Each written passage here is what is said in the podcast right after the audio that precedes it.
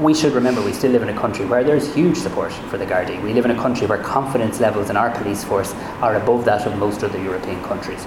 But we also need to live in a country where we don't, as politicians, just wring our hands and condemn, though condemning is important. We actually need to update the laws uh, to support the Gardaí, and that's what I'll endeavour to do. We don't believe it's enough. We have always called for mandatory custodial sentences of such attacks. It's welcomed and it's that the government acknowledges the problem, but it's not what we would have asked for. It's whether it's applied or not, we'll have to wait and see. But our experience and experience in relation to any um, legislation and punishment is that maximum sentences are not a feature of most sentencing.